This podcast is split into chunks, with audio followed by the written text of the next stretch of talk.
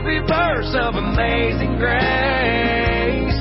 And then we shake the preacher's hand, go home into your blue jeans, have some chicken and some baked beans, take a backyard football team, not do much of anything.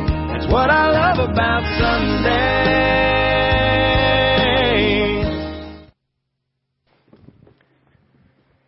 Whoa, I was enjoying the song. Forgot to come out here.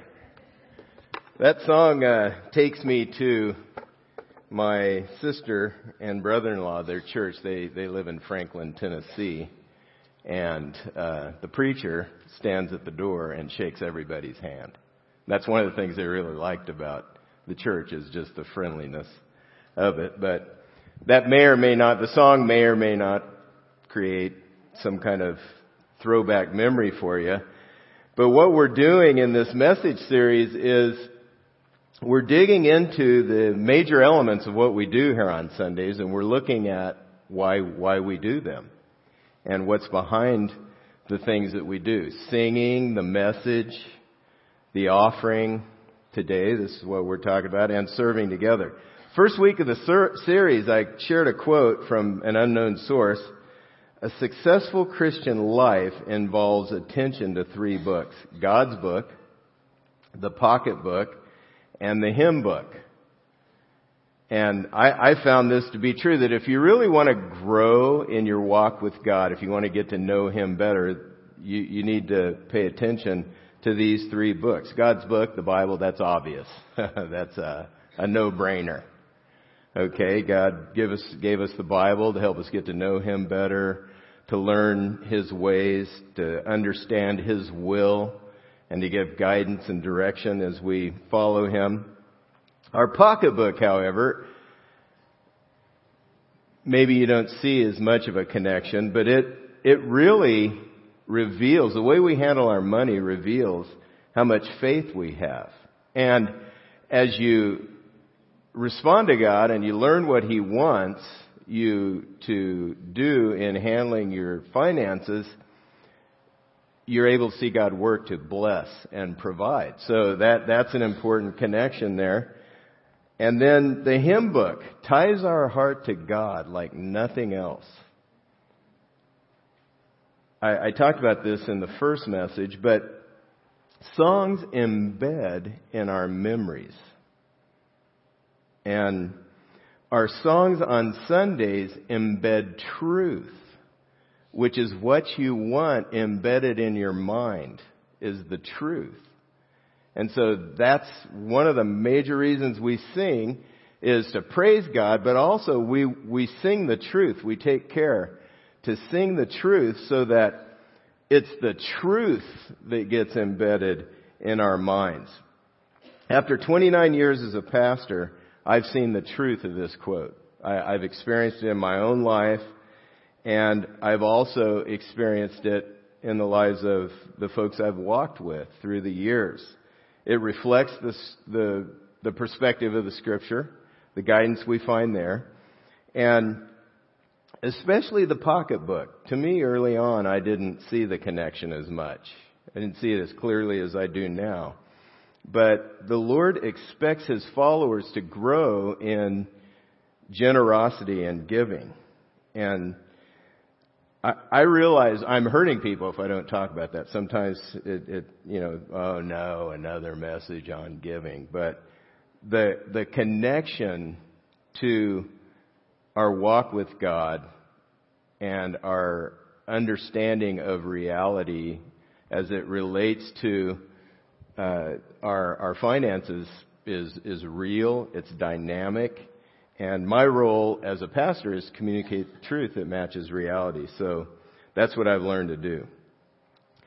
The offering is the shortest portion of our service on Sundays. It goes by very quickly, but it reflects with laser precision what, what's in our heart.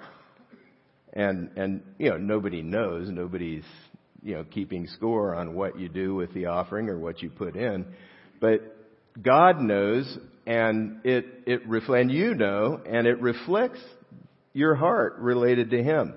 And so that's, that's why this is such an important time in the service. In this message, we're going to look at how God wants us to respond to Him in faith with our finances, to plan ahead, and to joyfully grow in generosity. Our theme verse for the series has been Romans 12:1, and it gives gigantic perspective that provides the umbrella under which all of our lives take place, and especially our activities here on Sunday morning.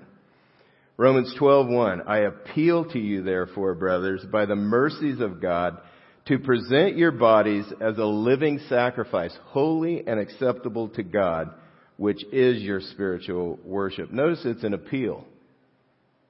It's it's not a command. This is something we, we give our lives to God. Not, not out of obligation, because He, He doesn't obligate us to serve Him. It's the way God is. But we give it, we give our lives freely. But this is the right response to all the truth about God, who He is, and how He's chosen to relate to us as we connect with Him and begin to follow Christ. During the first message of the series, I mentioned how this verse, when you're when you read therefore in a passage of the Bible, uh, one of my teachers said you need to stop and look at what it's there for. And therefore relates to it's it's usually a practical application of all the truth that came before it in the Bible in the passage that you're reading. And so, uh, it, it, this, this verse, Romans 12:1, follows some gigantic truths in the first 11 chapters of the book of Romans. First of all, uh, one of the major truths is that all people are guilty before God of going our own way, living life independent of Him, and really rebelling against the one who made us, which makes us guilty before Him. But God has been incredibly gracious and merciful. And He has shown mercy by paying the penalty for our sin on the cross in Jesus Christ. Our grateful response, therefore, is to give our lives back to God. That's what this passage is saying. This is our, this is our grateful response to God to make the point that we're all guilty before God uh, in Romans 1:21, it really speaks to the heart of our guilt before Him and spotlights what we do when we rebel against God.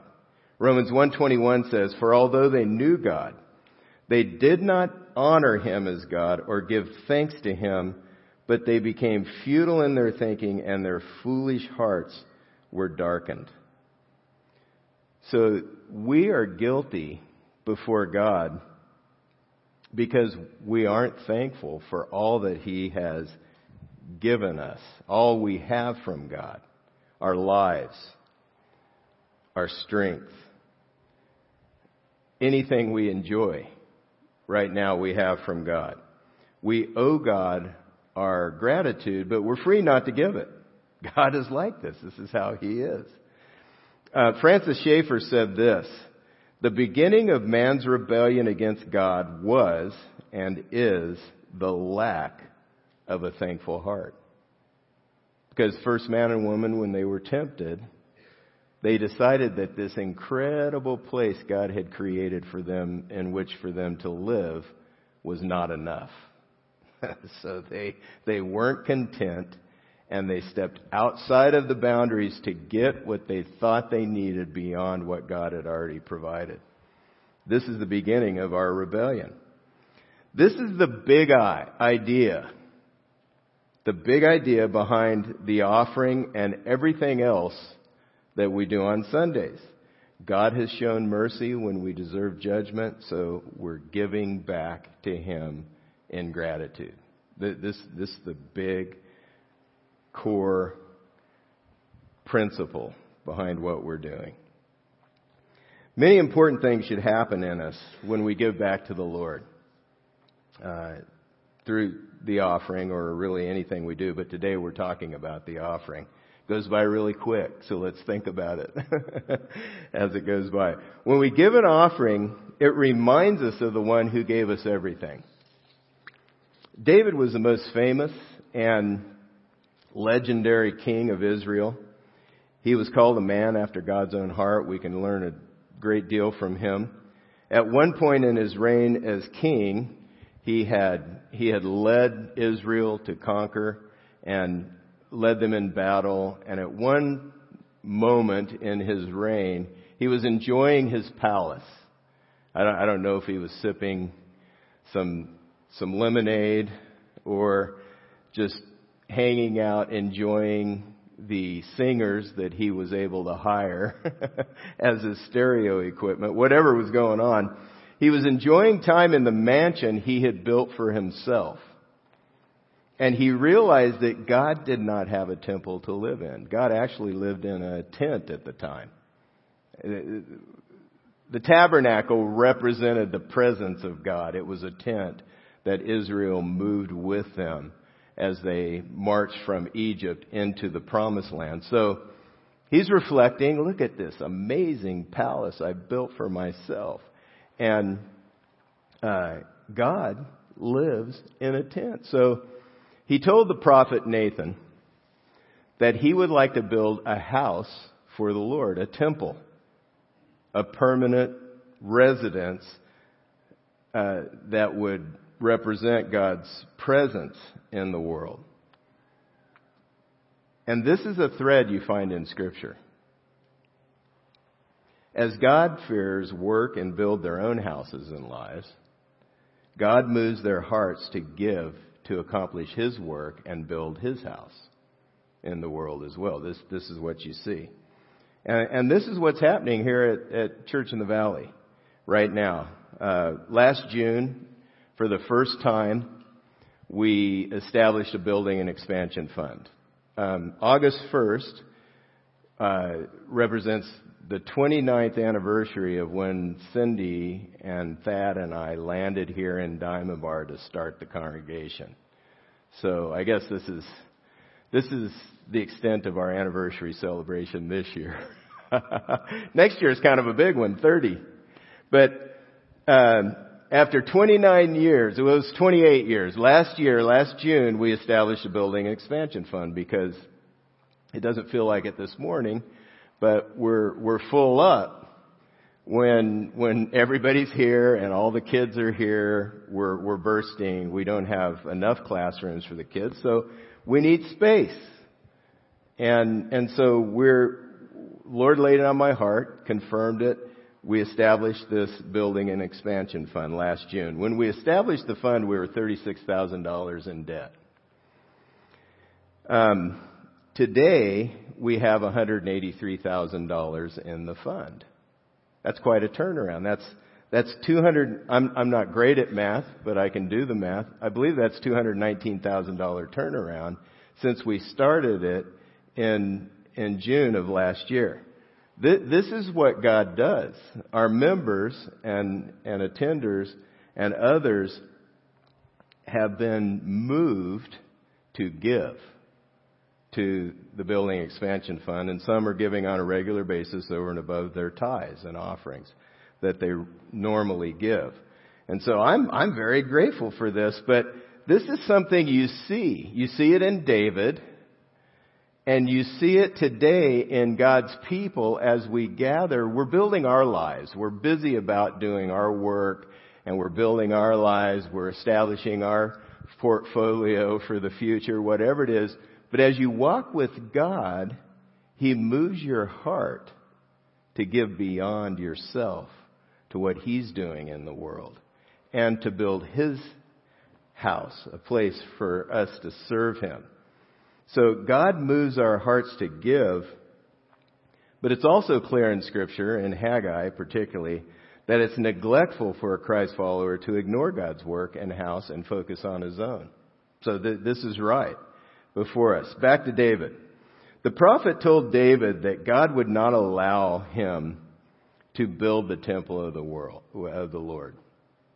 Uh, it would it would be built by his son Solomon. So David took that like a man. okay, I don't get to do it. But from that moment when the prophet got back with him and shared with him what God intended, he began to gather the resources for building the temple. He, he, uh, he put together everything, he gave everything he was able personally to give to the building of the temple. That's what scripture says. He gave everything he could. Leaders go first. Then he asked the other leaders of Israel to give. So they're, they're all pitching in, the leaders giving. The people then followed freely from the heart and joyously gave and they amassed all the materials and everything else that would be needed to build the temple. So David is pumped at this point. I mean, he's, this is awesome. Look at what, look at what God's done. He's moved the hearts of the leaders and the people to give to the building of the temple. And he calls an assembly of the entire nation. The entire nation gathers and he prays a prayer of dedication. And it's in this prayer of dedication that he prays in this moment that we gain a lot of perspective on the offering and what's going on when we give it. Here's some core perspective. 1 Chronicles 29, 10 through 13. Therefore David blessed the Lord in the presence of all the assembly. And David said, Blessed are you, O Lord, the God of Israel, our Father, forever and ever. Yours, O Lord, is the greatness and the power and the glory and the victory and the majesty, for all that is in the heavens and in the earth is yours. Yours is the kingdom, O Lord and you are exalted as head above all. Both riches and honor come from you, and you rule over all. In your hand are power and might, and in your hand it is to make great and to give strength to all. And now we thank you, our God, and praise your glorious name. When we give an offering, we're giving back to God what's already His. We're, we're just giving it back to Him. We're giving a portion back to Him that represents the whole and the truth that it all belongs to Him. Also, when we give an offering, it builds God's house and helps accomplish His work in the world. You'll, you'll see that theme. We're giving back to God what's already His. You see it through this whole prayer. Check this out in, in verses 14 through 16. But who am I? And what is my people that we should be able thus to offer willingly? For all things come from you, and of your own hand we have given you. So we're just giving it back. For we are strangers before you and sojourners as all our fathers were. Our days on the earth are like a shadow. It's brief. There is no abiding. We don't, we don't stay here long. We're just moving through. It's a very brief time we have on earth. O Lord our God, all this abundance that we have, uh, provided for building you a house for your holy name, comes from your hand and is all your own. In this prayer, David mentions the brevity of life, how short it is, and how meaningful it is to use our time here on earth, as brief as it is, to invest in something that will last. God is eternal. God's word is eternal, you find in scripture. That's, that's invest. So when we come together and we do the message and we get into God's word and we begin to live it out, that, that's an eternal investment. People are eternal. People last forever. What, provide hope, what provides hope and meets the needs of people is an eternal investment. Helping a person come to know Christ and grow in Him is an eternal investment. We were watching the opening ceremonies of the Olympics the other night, uh, myself and family and friend, uh, and my grandkids were over, and we were watching the Olympics, and a, a collage of people came across the screen, and one of the people was Alex Morgan, who's from Diamond Bar. I actually coached her. She's on the women's soccer team. I coached her and I taught her everything I know about soccer in about five seconds. Kick it in the goal. That's about all I know. You just go that direction and you try to get it in the goal and she was really good at it even at, I think she was five or six, somewhere in there. But I, I saw her on the screen. She's in commercials. You see her. She's one of the stars. And I saw it on the screen and I said, Hey, Blake, Blake, Blake, check this out. And so I'm rewinding and I'm trying to find the spot and I'm horrible with the remote. Sometimes you need to just take it out of my hand. I'm, it's, it's for, for a five year old, it probably felt like it was taking forever to get to it. And so I get back to her, her picture. I said, Hey, and I stopped it and I said, Hey, Blake, this gal right here, she's from Diamond Bar, Alex Morgan. He said, has she committed her life to Christ as boss yet? And I thought, huh. I was making a big deal out of the fact that she's a soccer player from Diamond Bar, and his question was very incisive and cut right to the heart of the matter. That's what's really important. He just asked the question. I thought, well, I'm not quite sure she has or not. Maybe somebody will get to her and talk to her about that. But what we do here at Church in the Valley and, and what, what you do when you help somebody come to Christ, it's, it's an eternal matter. It, the church pulls together resources to invest in people and God uses us together as a group to change lives to help be a part of people turning around from going their own way to a destiny, eternal destiny without God, separated from Him, to an eternal destiny with Him, which makes all the difference. That's what really matters. The church is eternal, not, not the buildings that we're going to build. That's not eternal. They crumble. But the church and what we're doing is going to go on forever and ever. This is, this is what you find in Scripture. Nothing can prevail. Jesus said, nothing will prevail against the church. I mean, you, you, can, you can blow up a church building, but you cannot touch what God is doing in and through the people who are a part of that church. We need buildings. They're tools, though. They're, they're just a tool that God wants us to use to uh, serve Him as we move forward. David, in this passage I just read, the, the verses I just read, describes himself as a sojourner, a stranger, and a sojourner. Strangers and sojourners don't spend their time building and amassing material possessions for themselves. They're just passing through. This is the perspective here that you see in this verse. The fact is, however, we, we give our resources to what's important to us. It, it, our pocketbook reflects our values in a, in a major way. So we give our resources to what matters to us. As Americans, we, we like to spend money. I'm in on that. I can get anything I want almost on Amazon like in two days. It's awesome. You just punch the button and here it shows up.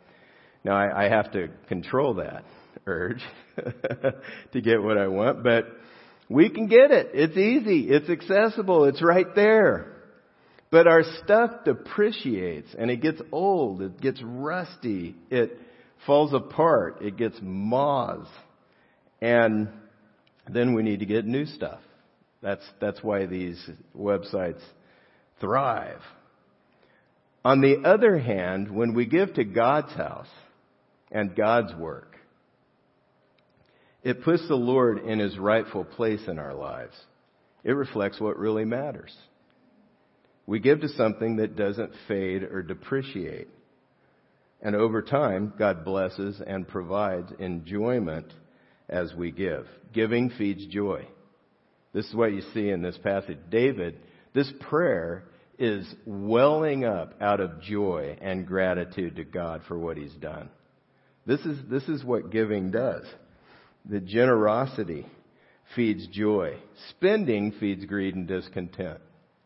It's a black hole.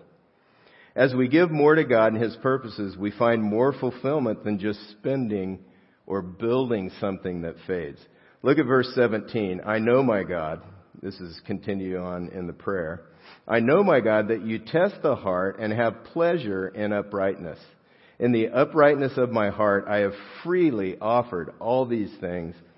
And now I have seen your people who are present here offering freely and joyously to you. David's experiencing something as they give to what God's doing. He's saying that when someone decides to give in faith without trying to leverage God, and by that I mean, God, I'm going to give this to you so you'll protect or you'll take care of me or you'll come through for me over here in the way I want you to. When someone decides to give in faith without trying to leverage God, they experience joy. There's a tremendous amount of joy in this because it's right. He's the one that made us. He's also the one that paid for us. He bought us when He paid for our sin on the cross through the death of Jesus Christ. But it's easy to forget that we're just traveling through. We can easily center all our energy and time and our money on building our house for our own family. And we can slide into a focus of just me and mine. This is what it's all about right here. So when we give our offerings on Sundays, it, it expresses two things. It does a couple things, just in summary. It expresses our gratitude for what God has given us. Since Sunday is a reminder that our whole life belongs to God, giving is a practical application of this. We, we give a portion back to God from it, from what is already His. And, and the instruction in the Bible is to give a portion, a percentage. A tithe is the instruction, which is a tenth. A tithe is a tenth. So that percentage represents the whole.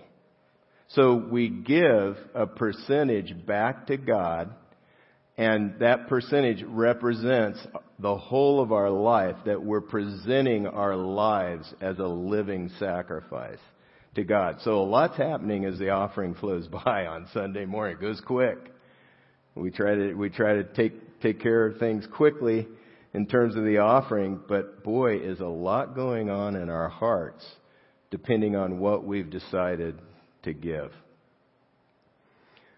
Also, all our offerings further God's work here at Church in the Valley and beyond. The church is supported by the members and attenders who give, who make it go, who make things happen. And He uses His people, this group, to move the church forward to reach into the community and throughout the world.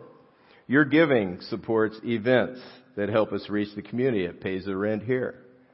Um, important things happen here on Sunday mornings and um, it uh, it's it's important.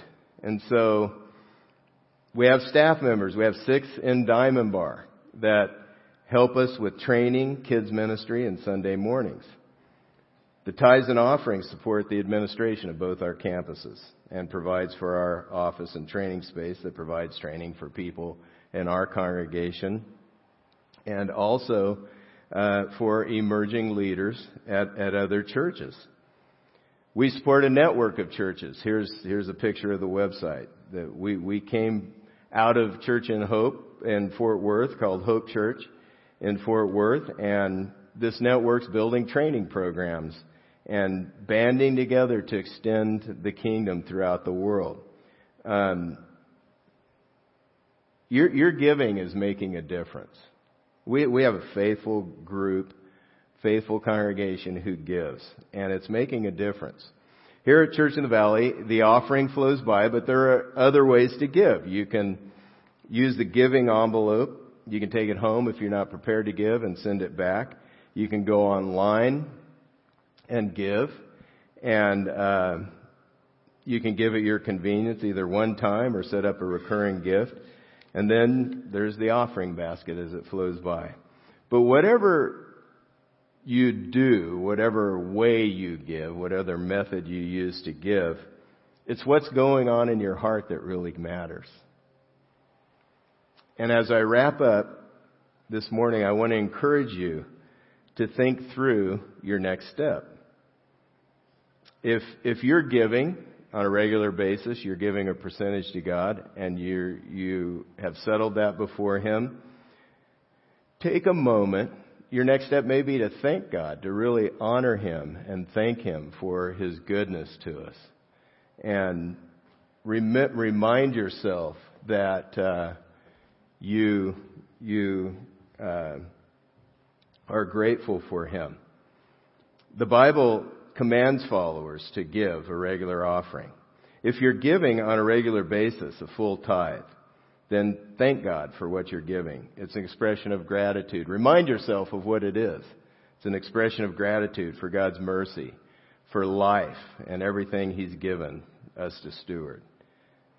If you aren't giving yet a full percentage or a full tithe, God would want you to pray and consider your next step. Choose a place to start. Pick a percentage to start with to grow from there. The offering is an act of worship that can bring a great deal of joy, like David and his people discovered. To experience that joy, we must give out of gratitude and keep stretching in obedience to God as He leads us. I'd like to wrap up the message by mentioning some, some next steps. They're on your handout, your listening guide, and also on the back of the connection card my, my next step today could be to thank God. Just thank God. It's not on your list here, but just to thank Him out of gratitude for all that He's given you. And then another step would be to ask God to reveal any wrong attitudes toward giving and then shift to His perspective, adopt His perspective. And then start giving a percentage if you haven't yet started giving a percentage. Either start giving a percentage or increase it in faith. Would you pray with me? Father, we thank you for your kindness. And we thank you for your grace. And we, we want to honor you this morning above everything else that's going on. We want to bring honor and glory to your holy name. We thank you for the life you've given, for the way you've blessed us. And may our lives be given back to you as an expression of our thanks and gratitude for who you are and what you've done on our behalf. We ask this in the name of Jesus Christ. Amen.